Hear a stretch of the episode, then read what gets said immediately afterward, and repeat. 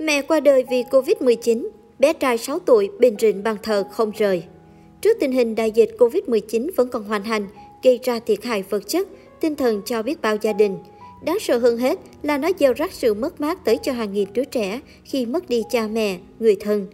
Nỗi đau theo năm tháng có thể nguôi ngoai dần trong tâm trí, nhưng phần đời còn lại của những mảnh đời đó sẽ là những khoảng trống không gì có thể bù đắp được.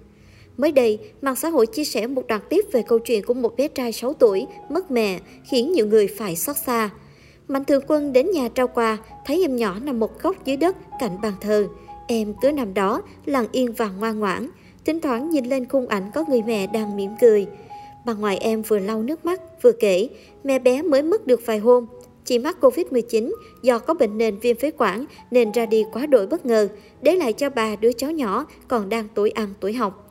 Bà xót xa kể, từ ngày cháu mất mẹ, cứ nằm riết ở bàn thờ, ai dỗ cũng không chịu rời nửa bước.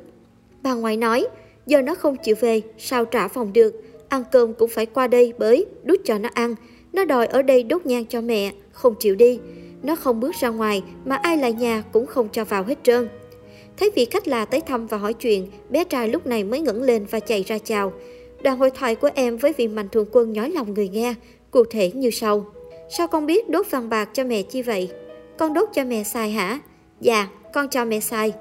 Con đốt nhang cúng mẹ, thế có nấu cơm cúng cho mẹ không? Dạ có, có ba tô cơm đó, trái cây, bánh trái nữa á. Sau đó Mạnh Thường Quân khuyên nhủ trước hình ảnh bé cứ bình rịn bên bàn thờ mẹ. Con nghe lời chú nè, con ở đây chơi vài bữa với mẹ rồi về cho ngoại chăm, chứ ở đây hoài là mẹ buồn đó. Thường đứa cháu, hàng ngày ba ngoại và dì vẫn thường qua trong nấu cơm cho em ăn. Bà kể, mẹ bé đi làm ở công ty kẹo, con bố làm tít ở tầng Móng Cái, Quảng Ninh.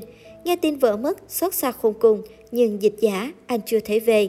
Em bé ngày ngày vẫn ở trọ với mẹ, căn phòng mỗi tháng thuê hết 1 triệu 7, chưa kể điện nước.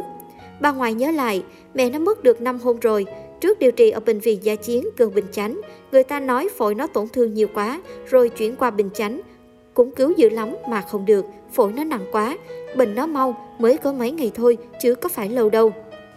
Từ ngày con gái ra đi, bà ngoại muốn sang đón cháu về nhưng không đặng. Em nhất quyết muốn ở lại, mong tìm được an ủi bên bàn thờ mẹ. Bà ngoại vừa khóc vừa kể.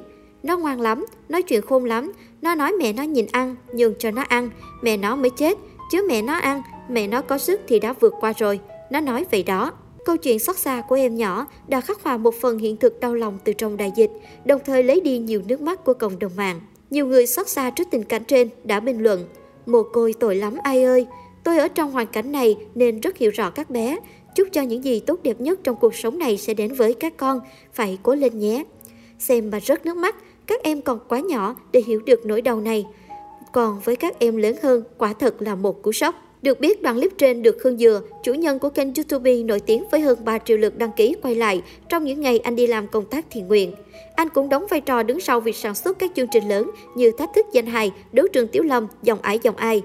Đoạn video ngắn ngủi này là một trong số nhiều trường hợp mà anh Khương gặp trong hành trình hỗ trợ bà con tại các địa điểm dịch nóng ở thành phố Hồ Chí Minh.